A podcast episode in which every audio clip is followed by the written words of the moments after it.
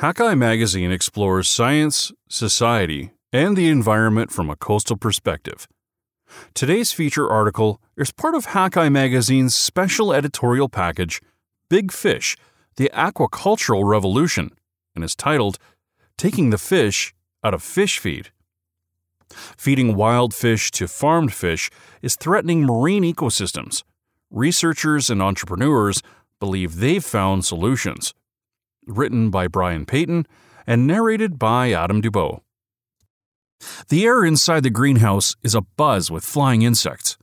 They rise and fall above endless trays teeming with their larvae. Here at Enterra Feed Corporation's research facility near Vancouver, British Columbia, they don't grow flowers or vegetables. Instead, they farm soft-bodied, legless consumers of decomposing matter.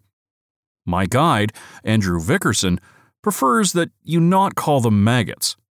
Call them what you will, they appear to be little more than a mouth and trailing rolls of fat. Once past the larval or grub stage, where they can grow as long as a paperclip, they metamorphose into winged adults. With their bulbous eyes, wasp-like antennae, and loud buzz, the adults seem intimidating, but lacking mouths, they are unable to bite or eat. They live only to mate and lay eggs for the next generation. Their entire lifespan is about 35 days. They are best eaten while still young. Vickerson waves the air in front of his face, chasing away escapees of the nearby breeding pens. He was the first employee hired by Enterra back in 2009 when he was 25. Environmentalist David Suzuki and Enterra CEO Brad Marchant, recently retired, founded the company on a hunch. Insects play an important role in the diet of fish in the wild, they reasoned. Why not farm fish? While other insects were considered early on, all the research kept pointing back to a single species, Hermetia lucens, the black soldier fly. As Vickerson has learned, black soldier flies can be farmed extremely efficiently. Enterra pioneered and patented some of these techniques. But at the heart of their operation is a very low-maintenance livestock. You don't have to hunt, fish, or grow anything to feed them. They don't require fresh water. As larvae, they're happy eating all manner of food waste that would ordinarily gone to compost or the dump.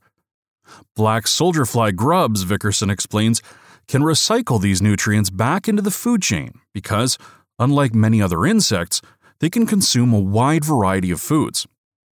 In the larval stage, they are packed with protein and are high in fat, including the omega fatty acids highly prized by the aquaculture industry and consumers alike.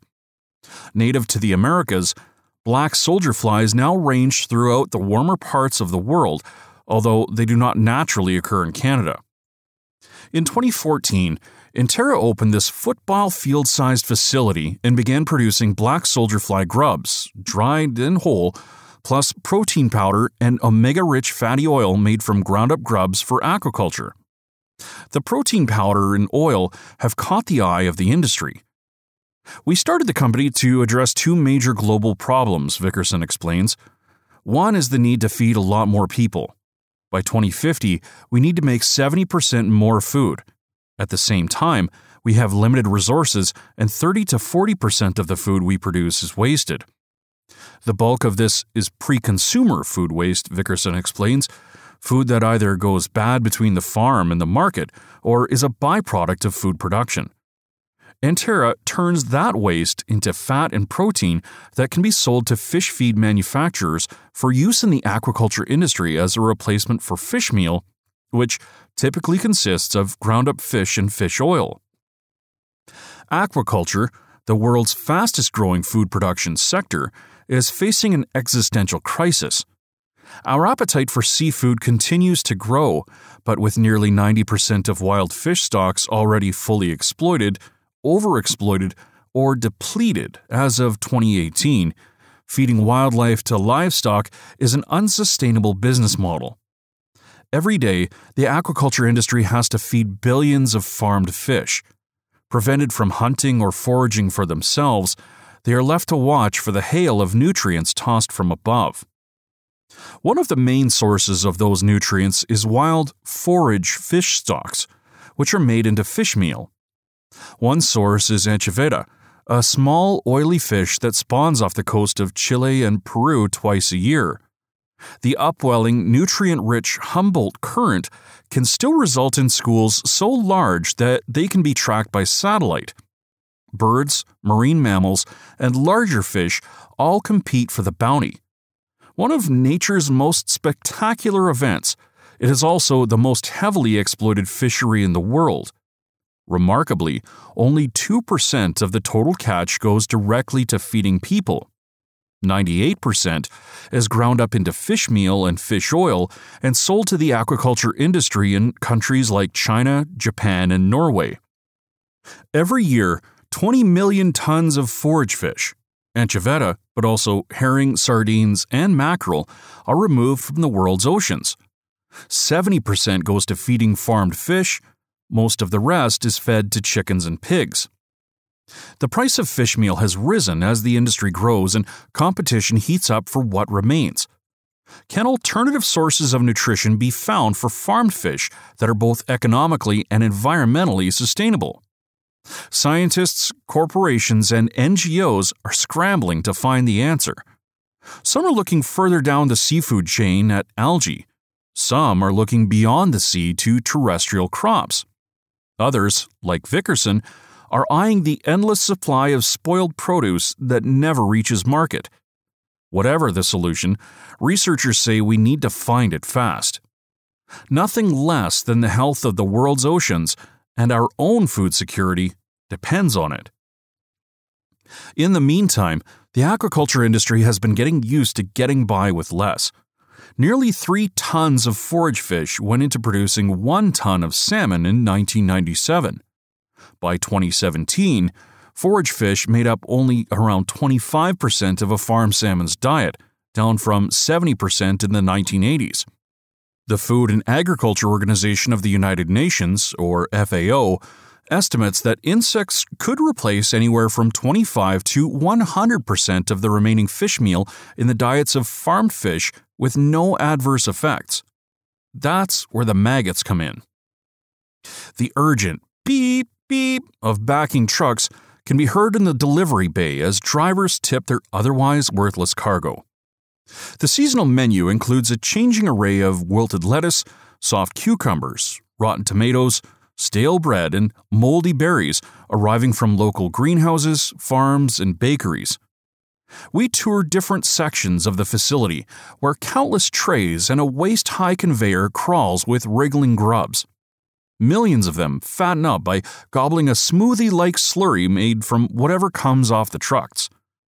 Only 1% will be allowed to live beyond the 2-week larval stage. Those lucky few are kept to mate and lay eggs for the next generation.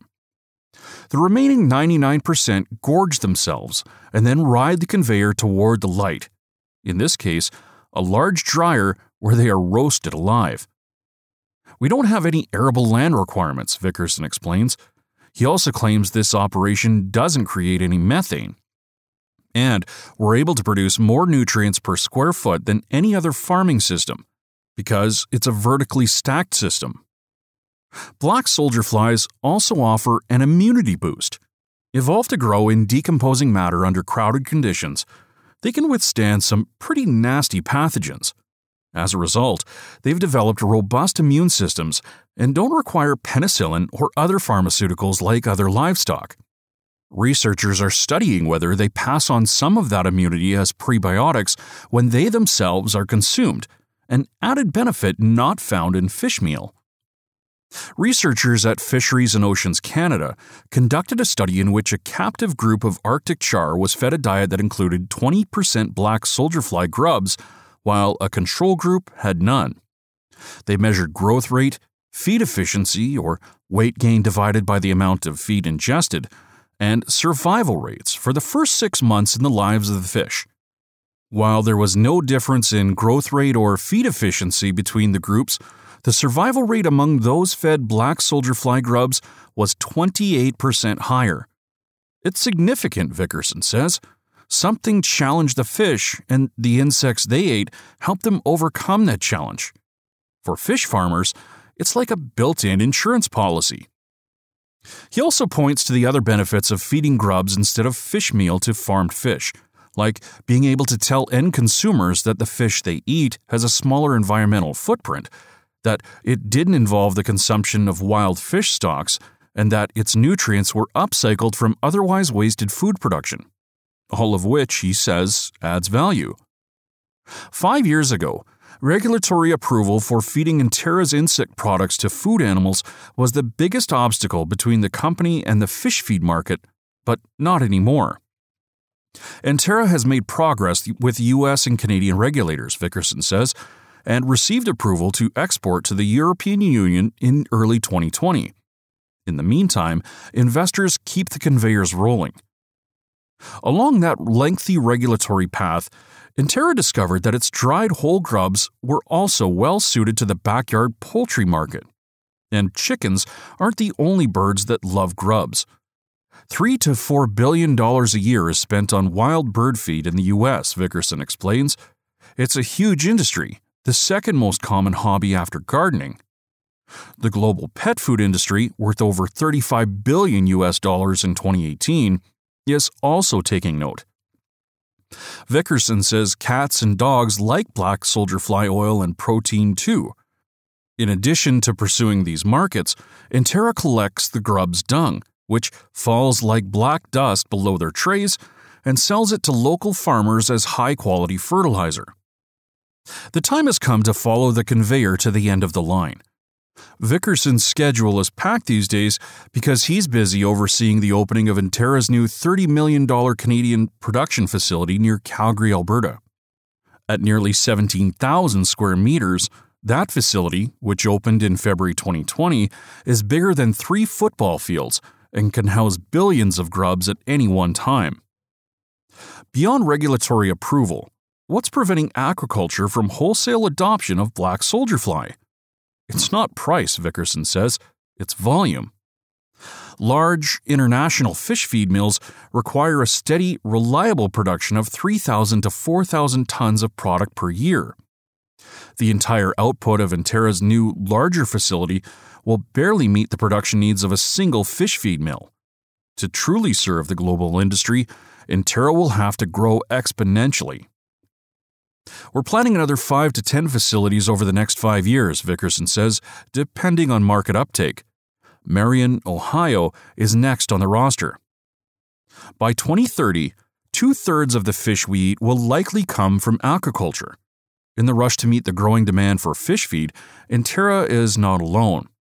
Other companies are working to bring black soldier fly grubs, other insect species, and various innovative sources of feed to market. But for at least one group of concerned researchers and NGOs, the future can't come fast enough. They're hoping to accelerate the process with a good old-fashioned contest. Kevin Fitzsimmons is determined to disrupt the status quo. You can hear it in his voice. He's in Myanmar, leading a 3-year sustainable aquaculture program funded by the European Union.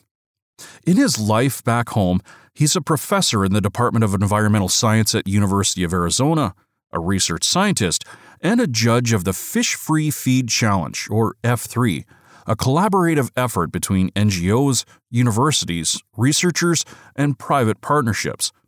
He's all too happy to get up early and talk fish feed across 9 time zones. You know, Fitzsimmons says, I'm one of the people who got into aquaculture from the marine ecology, marine biology side of things. I think probably the vast majority of old-timers like myself got into it saying, geez, we've got to stop raping and pillaging the ocean, and we can't keep hunting and gathering wild seafood. We've got to domesticate these things and do it more sustainably. Fitzsimmons, who is also a former president of the World Aquaculture Society, has a unique global perspective on the industry. He believes sustainability lies in replacing the wild fish in fish meal and fish oil so forage fish can be left in the oceans for the seabirds, dolphins, and larger fish that depend on them. One of the things that drives consumer interest in eating fish, particularly salmon, is omega-3 fatty acids. But consumers are largely unaware of the fact that the amount of omega-3s in farmed salmon has declined significantly over the past 10 years. This decline tracks with the decrease of fish meal in fish food and the remaining supply of fish meal being spread thinner as the industry grows. Without alternative sources of fish-free omega-3s to feed the aquaculture industry, the world's oceans will not keep up with the demand for forage fish. This could result in major supply chain disruptions, Fitzsimmons says, as well as ecological collapse. Some fisheries have already collapsed. Probably the most famous is the sardine industry in California, which collapsed back in the 1950s and 1960s because of overfishing, Fitzsimmons says. We are seeing the same phenomenon going on in many of these forage fisheries around the world. The anchoveta fishery off the coast of Chile and Peru is actually one of the few being managed in a more sustainable way, Fitzsimmons says. Half of the world's forage fisheries are desperately trying to establish catch limits, while the other half are not. The ones without limits are being severely overfished, and the problem is getting worse. In Myanmar, for example, which has more coastline than California, Oregon, and Washington state combined, fisheries, including forage fisheries, have collapsed by 70% to 90%. That collapse is having ripple effects throughout the marine ecosystem. And that's just the environmental side. Fitzsimmons also points to the labor abuses in forage fisheries throughout Southeast Asia. Enter the F3 challenge. The first challenge, in 2015, asked contestants to create a fish-free fish feed for the aquaculture industry.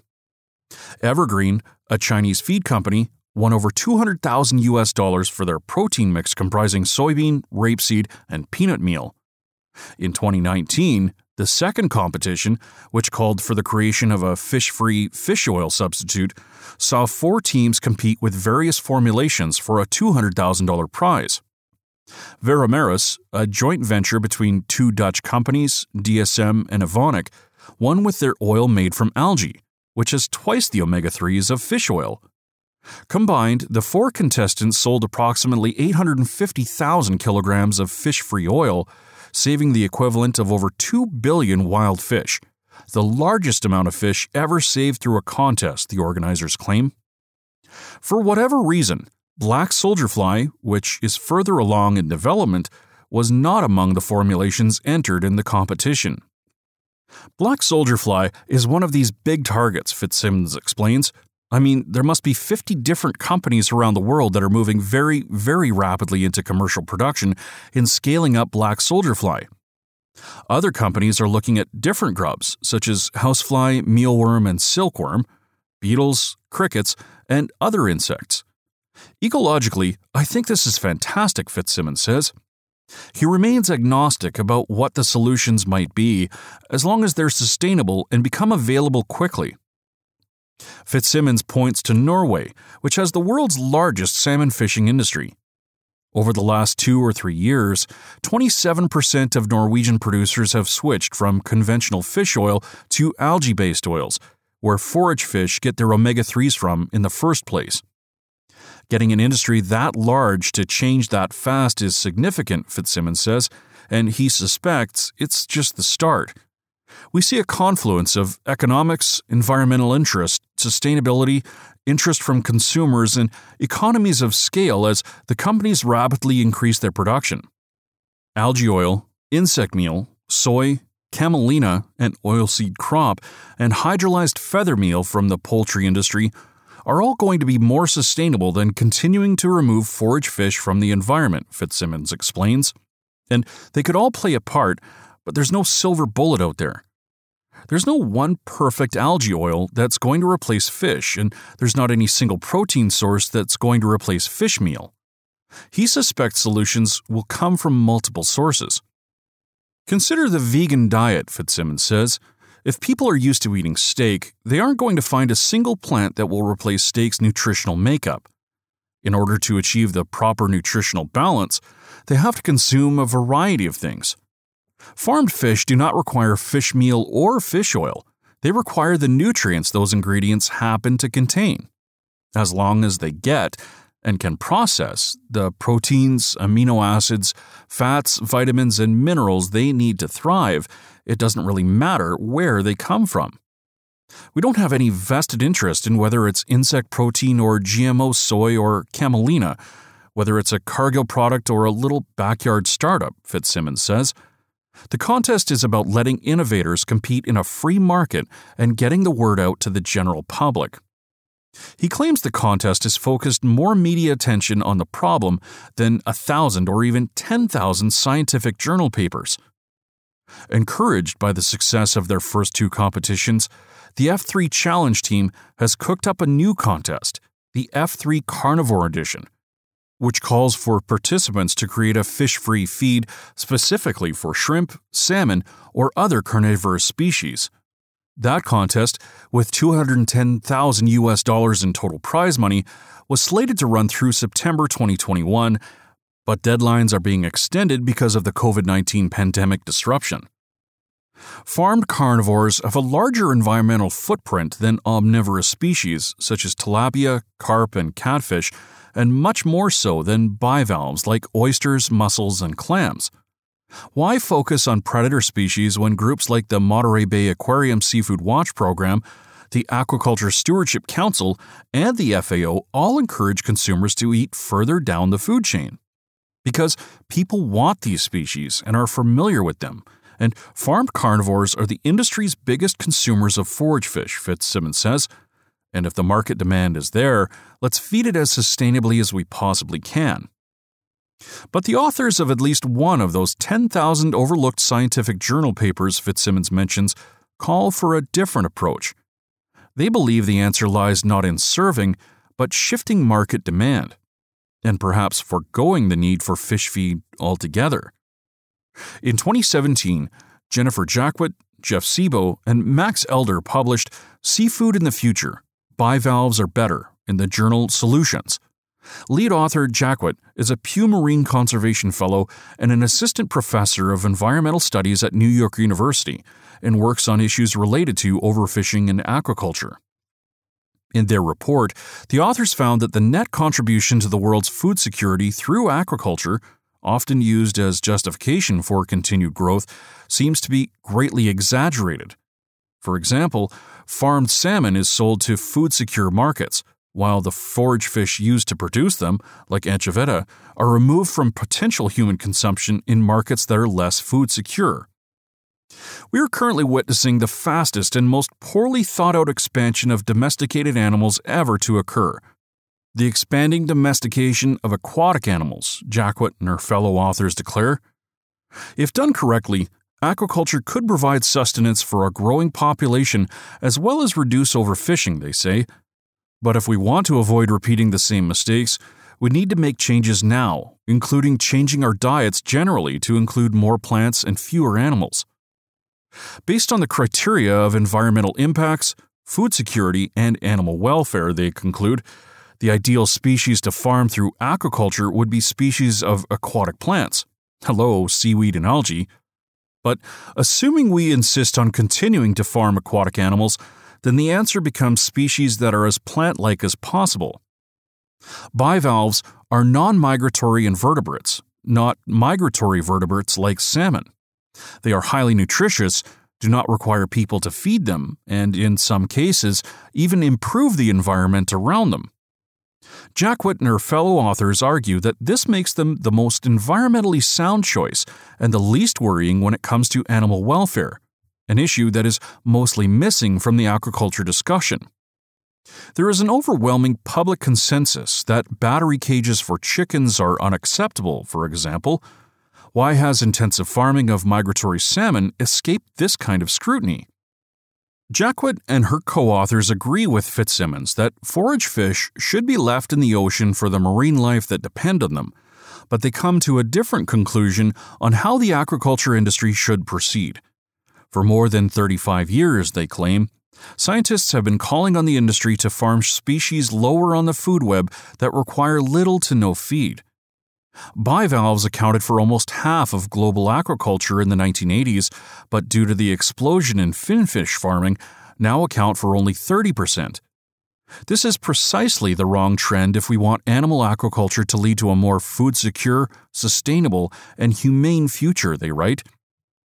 The answer to aquaculture's problems, they conclude, may lie in not simply replacing forage fish and fish meal and fish oil with novel ingredients like black soldier fly grubs, but in replacing farmed fish with farmed seaweed or farmed scallops, clams, and oysters. Back at Interra's vertical farm, the aroma is rich and earthy. Product is rolling off the conveyor in a steady stream. Black soldier fly grubs pass through the dryer and then cascade into open bins. The ones piling up below look much the same as they did before reaching the dryer, only now they no longer squirm. The aquaculture industry is based on consumption and growth, not conservation. The onus to choose ethically and sustainably produced food falls on consumers.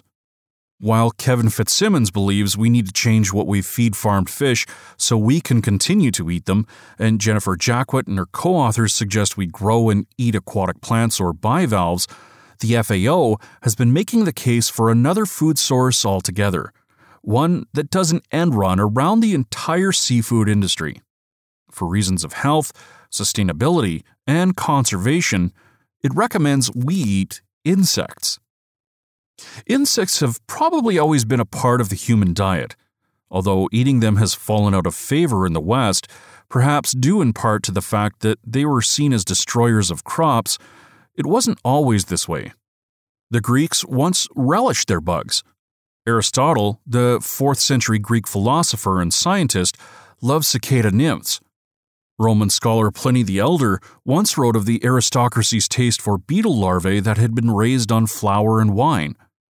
The Old Testament endorsed the consumption of locusts, beetles, and grasshoppers. Around the world today, insects still appear on the menu in Asia, Africa, and Latin America. Insects provide high-quality protein and nutrients comparable to meat and fish, and in the case of black soldier fly grubs, omega fatty acids. Although Andrew Vickerson says there is growing interest in eating insects and that cricket flour can be purchased in many grocery stores today, he isn't predicting a huge demand for black soldier fly grubs among North American consumers anytime soon. For now, at least, he's focused on helping feed the aquaculture industry. I take up a handful of still warm grubs, fresh from the dryer, and finger through identical options. Vickerson joins me as I pop one into my mouth. Not gelatinous or gooey, not too dry or crunchy. Substantial, rich and oily. Hints of roasted peanut with sunflower seed overtones. Find more coastal news and stories from Hakai Magazine on our website at www.hakaimagazine.com. All of our feature stories are part of the Hakai Magazine Audio Edition podcast, which you can subscribe to through your favorite podcast app. If you've enjoyed this podcast, feel free to share it with your friends, and don't forget to like, comment, and follow us on Facebook and Twitter.